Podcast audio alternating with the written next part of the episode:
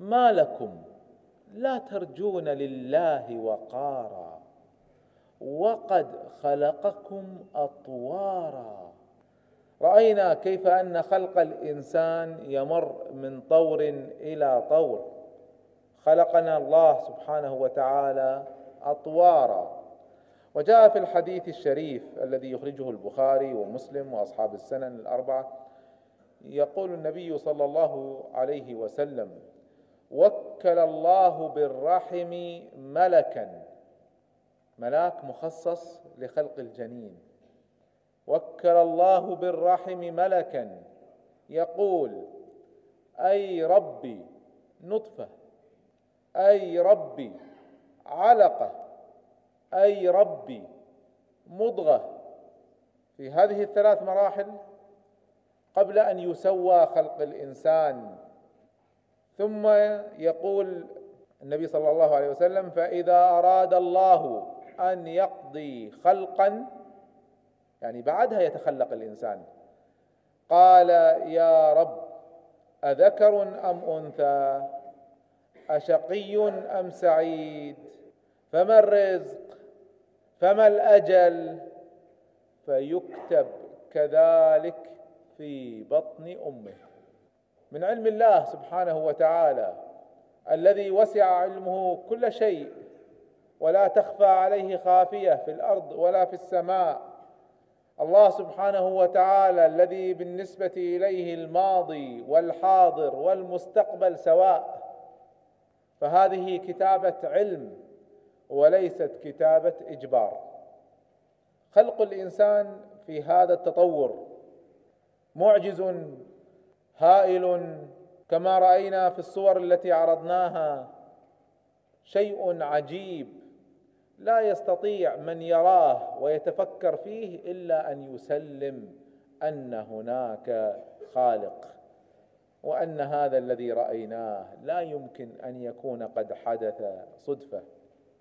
يقول رينار نيلسون بعد أن تتبعت بالصورة تخلق الجنين منذ بدء تكوينه بل قبل ذلك من قبل أن يتكون الجنين من المني والبويضة. من قبل ذلك منذ خروج البويضة من المبيض. رأينا هذه الصور. يقول بعد أن تتبعت بالصورة تخلق الجنين منذ بدء تكوينه وحتى خروجه من رحم أمه أنا لا أستطيع إلا أن أقر وأعترف بأن يد الله هي وراء كل خلية من خلاياه. خلق الإنسان عجيب. فتبارك الله أحسن الخالقين. الله سبحانه وتعالى هو الذي خلق وهو الذي صور. وصوركم فأحسن صوركم وهو الذي وضع المقادير لجسد الإنسان بالتفاصيل لكل عضو لكل خلية.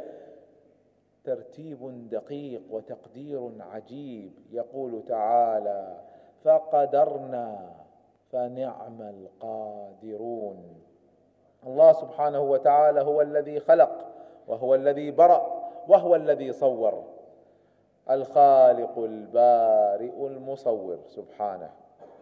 يقول تعالى سنريهم آياتنا في الآفاق وفي أنفسهم حتى يتبين لهم أنه الحق. أولم يكف بربك أنه على كل شيء شهيد. عرضت لكم الصور متتالية وأدركنا الوقت فلم نعلق عليها. كيف أن كل ما رأيناه أصله مذكور في كتاب الله رب العالمين. ولنقرأ الآيات ولنتذكر ما رأينا. يا أيها الناس إن كنتم في ريب من البعث فإنا خلقناكم من تراب ثم من نطفة وقد رأينا النطفة ثم من علقة وقد رأينا العلقة. ثم من مضغة مخلقة وغير مخلقة. وقد رأينا المخلقه وغير المخلقه ونقر في الأرحام ما نشاء إلى أجل مسمى. ثم نخرجكم طفلا. ثم لتبلغوا أشدكم. ومنكم من يتوفى. ومنكم من يرد إلى أرذل العمر. لكي لا يعلم من بعد علم شيئا. وترى الأرض هامدة فإذا أنزلنا عليها الماء اهتزت وربت وأنبتت من كل زوج بهيج. انظروا إلى العلم. وانظروا إلى كتاب الله رب العالمين. هل ترون تناقضا؟ لا إله إلا الله الذي أنزل القرآن. لا إله إلا الله الذي خلق الإنسان. ويقول تعالى ولقد خلقنا الإنسان من سلالة من طين ثم جعلناه نطفة في قرار مكين ثم خلقنا النطفة علقة فخلقنا العلقة مضغة فخلقنا المضغة عظاما. خلق العظام بعد المضغه قبل اللحم وقد رأينا ذلك.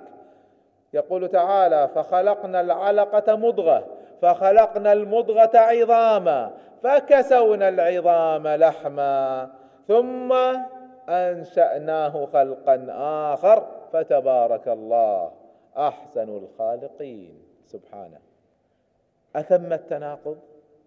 هل كان البشر يعلمون أن الإنسان تخلق عظامه اولا ثم تكسى باللحم. لكن القرآن يذكر ذلك بكل وضوح. ويقول سبحانه الذي أحسن كل شيء خلقه وبدأ خلق الإنسان من طين ثم جعل نسله من سلالة من ماء مهين. رأينا النطفة.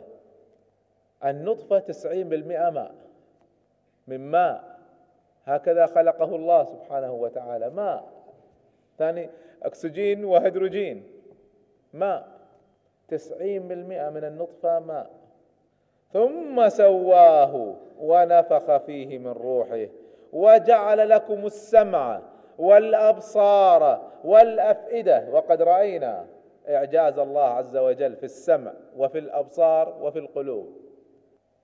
قليلا ما تشكرون. اللهم لك الحمد والشكر.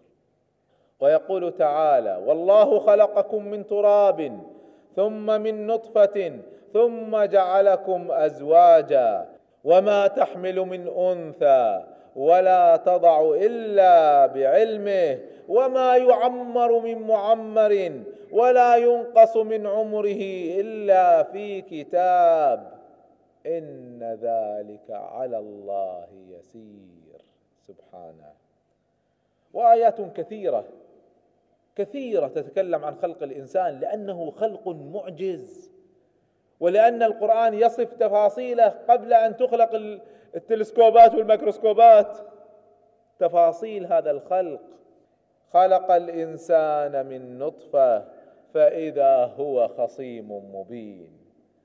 من أنت أيها الإنسان حتى تجادل الله عز وجل؟ من أنت؟ ألم تكن نطفة؟ لا ترى بالعين المجردة. من أنت حتى تخاصم وتجادل وتبين في هذا الخصام؟ من أنت؟ أولم يرى الإنسان أنا خلقناه من نطفة فإذا هو خصيم مبين؟ ويقول تعالى وأنه خلق الزوجين الذكر والأنثى. من نطفة إذا تمنى. يريد الله سبحانه وتعالى أن يمتن على هذا الإنسان ويذكره بأصله. هل أتى على الإنسان حين من الدهر لم يكن شيئا مذكورا؟ نعم أتى. أتى. لما كان نطفة لم يكن شيئا مذكورا شيئا صغيرا لا يذكر. وقبل أن تتشكل النطفة أين كان؟ قبل البويضة وقبل الحيوان أين كان؟ هل كان شيئا؟ ما كان شيئا يذكر. هل أتى على الإنسان حين من الدهر؟ لم يكن شيئا مذكورا. إنا خلقنا الإنسان من نطفة أمشاج مختلطة. نبتليه فجعلناه سميعا بصيرا. هل أتى على الإنسان حين من الدهر لم يكن شيئا مذكورا؟ إنا خلقنا الإنسان من نطفة أمشاج نبتليه فجعلناه سميعا بصيرا. إنا هديناه السبيل. دلنا الله سبحانه وتعالى على الطريق على الحق في العلم وقبل ذلك في القرآن. إنا هديناه السبيل. إما شاكرا وإما كفورا. ونحن إن شاء الله من الشاكرين. الذين نحمد الله تعالى على نعمه في خلقنا وفي رزقنا وفي كل النعم. وإن تعدوا نعمة الله لا تحصوها. خلقنا الله سبحانه وتعالى لغاية هذا الخلق المعجز. لا يمكن أن يكون صدفة. هكذا بلا هدف. لا يمكن أن يكون ليس له نهاية إلا هذه الحياة الدنيا. لا يمكن لا يمكن هذا الإعجاز أن يكون بلا حكمة. لا يمكن. أيحسب الإنسان أن يترك سدى؟ ألم يكن نطفة من مني يمنى ثم كان علقة فخلق فسوى. ورأيناكم مرحلة التسوية. أريناكم مرحلة التسوية.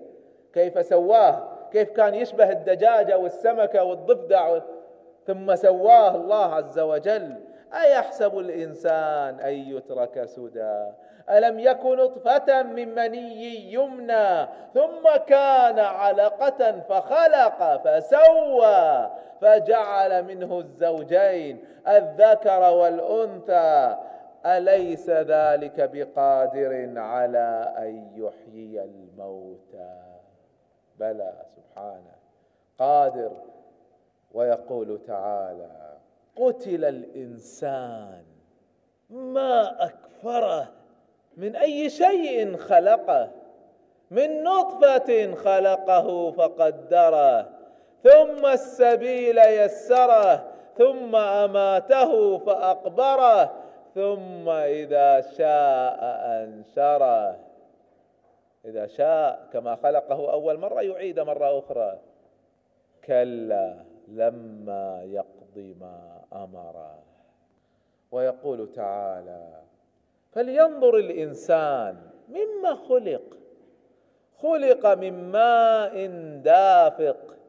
هذا الماء من أين يأتي؟ يأتي من الرجل ويأتي من المرأة. فيكون نطفة أمشاج مختلطة من ماء الرجل وماء المرأة. فلينظر الإنسان مما خلق خلق من ماء دافق يخرج من بين الصلب والترائب. آيات الله سبحانه وتعالى في الخلق كثيرة. والله سبحانه وتعالى ذكر لنا في الإعجاز الطبي في القرآن أمورا أخرى. ومن ذلك ما جاء في قضية الحمل كذلك حيث أشار القرآن في آيات معجزات فهمها الصحابة الكرام وأفتوا بناء عليها أن أقل الحمل هو ستة أشهر. الجنين لا يعيش إذا كان أقل من ستة أشهر فإذا بلغ ستة أشهر ممكن أن يعيش. وجاء ذلك في قوله تعالى وفصاله في عامين وفي الآية الأخرى وحمله وفصاله ثلاثون شهرا. فالفصال الرضاعة والفطام سنتين أربعة وعشرين شهر.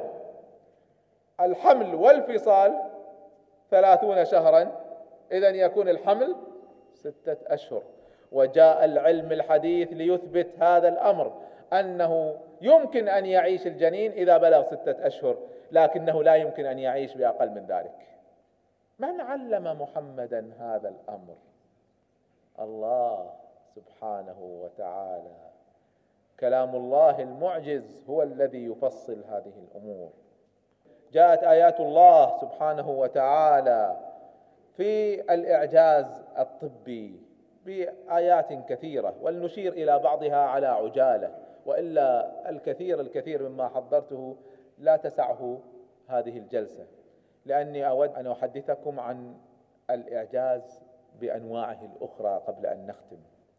فمن الإعجاز الطبي ما جاء في كتاب الله عز وجل وإن لكم في الأنعام لعبرة. نسقيكم مما في بطونه من بين فرث ودم.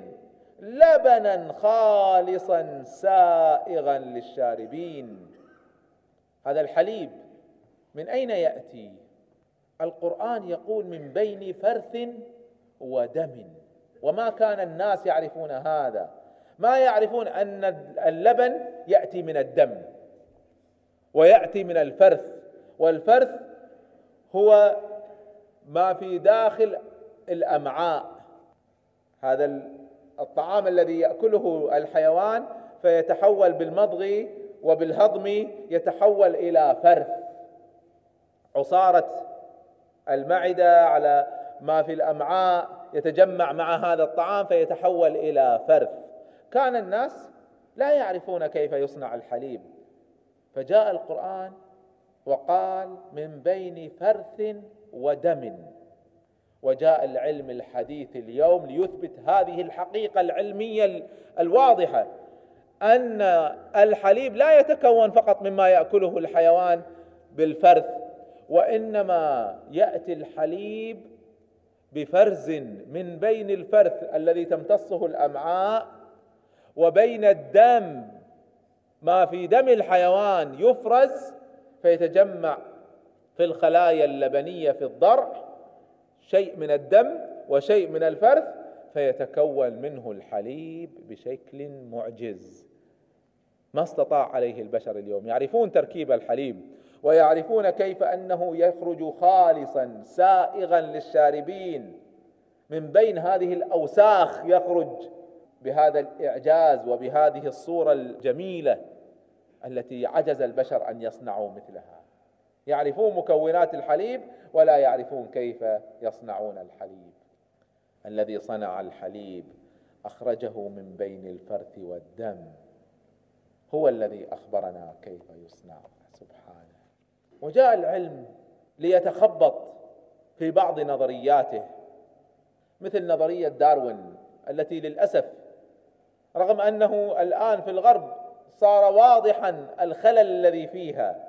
حتى ما عادت تدرس على أنها حقيقة من حقائق العلم تدرس على أنها إحدى النظريات. جاء القرآن ليقول كلا أصل الإنسان ليس بقرد وإنما تراب. والحديث عن نظرية داروين حديث يطول لكن دعوني آخذ مبدأ واحد لتعرفوا خطأ هذه النظرية. لو افترضنا صواب هذه النظرية وأن الخلائق تطورت من البكتيريا إلى الحيوانات البحرية إلى الحيوانات البرمائية إلى الزواحف إلى الحيوانات الثديية إلى القرد إلى الإنسان. لنفترض أن هذا حدث المفروض أن يستمر حدوث هذا الأمر. أليس كذلك؟ يعني لماذا حدث مرة واحدة وتوقف؟ ما دام في تطور والبقاء للأصلح كما يقولون وأمثال ذلك مفروض هذا التطور يستمر لأن ما في شيء يمنعه من الحدوث.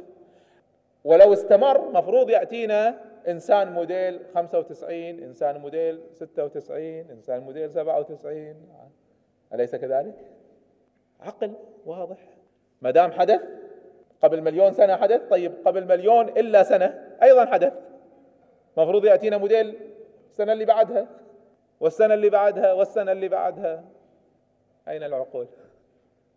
رد بسيط بالمنطق. والقرآن صريح في هذه المسألة. أن الإنسان خلق بيدي الله سبحانه وتعالى. ومن إعجاز الله سبحانه وتعالى ما ذكره لنا في الكتاب. وبينه لنا سبحانه في قضية الإعجاز التشريعي والإعجاز الطبي والربط بينهما. فجاء الطب الحديث ليرينا ما في الخنزير من بلاء من أمراض. هذه الصورة التي ترونها أمامكم صورة مأخوذة من الديدان والبكتيريا الموجودة في الخنزير. هذه بعض الأشياء التي في الخنزير. وأخذ العلماء يعدون ما في الخنزير من بلاء لا يوجد في أي حيوان يؤكل آخر. ما في حيوان يؤكل فيه من البلاء ومن الأمراض ومن الديدان ومن البكتيريا ما في الخنزير. فحرم الله سبحانه وتعالى الخنزير. وجاء القرآن لقوم لا يعرفون الخنازير. ما كان العرب عندهم الخنزير مشهورا معروفا. لكن القرآن ما جاء ليشرع للعرب جاء ليشرع للبشر على مدى الزمان. فحرم علينا الخنزير ولحم خنزير فإنه رجس. رجس. انظروا الرجس الذي فيه الخباثة التي فيه أمرها ظاهر واضح. والعجب لمن يأكله بعد أن يرى كل هذه المشاهد. وجاء القرآن ليحرم اللواط. وكلمة اللواط استخدمت والأفضل منها أن نقول فعل قوم لوط. ولا تنسب المسألة إلى نبي عظيم من أنبياء الله. فعل قوم لوط حرمه الله سبحانه وتعالى. وقال الناس هذا شأننا. لماذا تتدخلون في حياتنا الشخصية؟ لكن جاء العلم ليثبت ما في هذه المسألة من بلاء وأمراض. وأوضحها الإيدز. هذه الصورة لنفس الشخصين لكن بعد أن ظهرت فيهما الفاحشة فابتلاهما الله تعالى كما ذكر النبي صلى الله عليه وسلم ببلاء وأمراض ما كانت في الأمم السابقة. ظهرت الأمراض بسبب الانحراف عن منهج الله رب العالمين. ولو أردت أن أقف عند هذه المشاهد ما انتهيت. لكن دعوني أختم الإعجاز الطبي في القرآن بالحديث عن الناصية. جاءت هذه المسألة قضية الناصية في عدة آيات. لنسفعا بالناصية ناصية كاذبة خاطئة. فيوم القيامة الله سبحانه وتعالى يأمر الملائكة أن يأخذوا بناصية هذا الكافر وبرجله فيقذف في النار والعياذ بالله. لكن العجيب الوصف وصف القرآن لهذه الناصية ناصية كاذبة خاطئة. ما قال عن الإنسان أنه كاذب وخاطئ وإنما قال عن ناصيته مقدمة المخ أنها كاذبة خاطئة. فجاء العلم اليوم في تقسيم المخ ليثبت لنا أن عملية الاختيار والتفكير وعملية الصدق والكذب إنما تتحدد في مقدمة الرأس مقدمة المخ. فليس كل المخ هو الذي يفعل هذا الفعل وإنما الناصية هي التي تفعل هذا الفعل. في هذا المكان يكون الكذب والخطأ والقرار ناصية كاذبة خاطئة. آيات الإعجاز العلمي آيات الإعجاز الطبي في القرآن كثيرة جدا. يقول بعض العلماء تصل إلى تسعمائة آية. ولو أردنا أن نقف عندها فقط لأخذت كل هذه الحلقات. لكنني أحببت أن أضرب لكم نماذجا من هذا الإعجاز. السلام عليكم ورحمة الله.